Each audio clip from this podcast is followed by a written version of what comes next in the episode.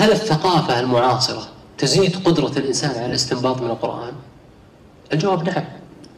وقد وضح كان هذا ظاهرا في أئمة الإسلام العلماء المثقفون في تاريخ الحضارة الإسلامية.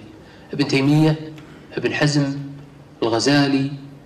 نموذج ابن تيمية يعني ابن تيمية يعني استنبط من القرآن في الإجابة على كثير من إشكاليات الفلسفة اليونانية أو المنطقية. آه، أو مثلا يعني التي انتقلت مع ابن سينا ثم انتقلت إلى أهل الكلام مع الرازي أجاب على كثير من الإشكال لولا أن تعرف على هذه الثقافة وتعرف على هذه الأسئلة ما استطاع من استطاع أن يتنبه إلى أن في هذا القرآن في هذه الآية دلالة على هذه المسألة. أعطيك نموذج معاصر. آه ابن عثيمين رحمه الله اطلع على طروحات الاشتراكية في زمنه كانت هي الثقافة الموجودة في زمنه واطلع على أسئلتها ثم ألف رسالة طبعت مؤخرا اسمها أربعون دليلا على بطلان الاشتراكية. استنباطات كذا والله بكل بكل وضوح كذا يعني. جالس الشيخ وقاعد يتأمل من الآيات ما ينقض معنى الاشتراكية.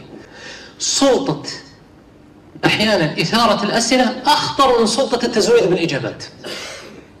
فالثقافة الغربية المهيمنة حقيقة تمارس هذا الشيء يعني بشكل كبير. نحن اليوم يعني طلبة العلم المطلعون على الثقافة المعاصرة لديهم قدرة على الاستنباط من القرآن ما يجيب على هذه الأسئلة ما ليس لدى طلبة العلم المعرضين عن آه، متابعة هذه الإشكاليات الفكرية. فالصواب أن الثقافة المعاصرة سلاح.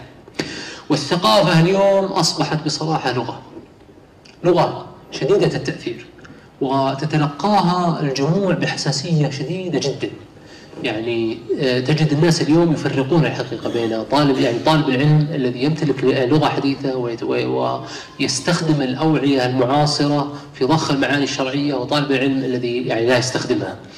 فالثقافة اليوم ورقة وأنا أنصح طالب العلم أن يعتني بالثقافة. الانجراف في الكتب الفكرية يعني ليس له أهمية كبيرة لكن الثقافة بما يعني هي تشمل جزء منها طبعا الكتب الفكرية لكن جزء منها الأساس هو العلوم المبرهنة. آه، العلوم الإنسانية العلوم الطبيعية.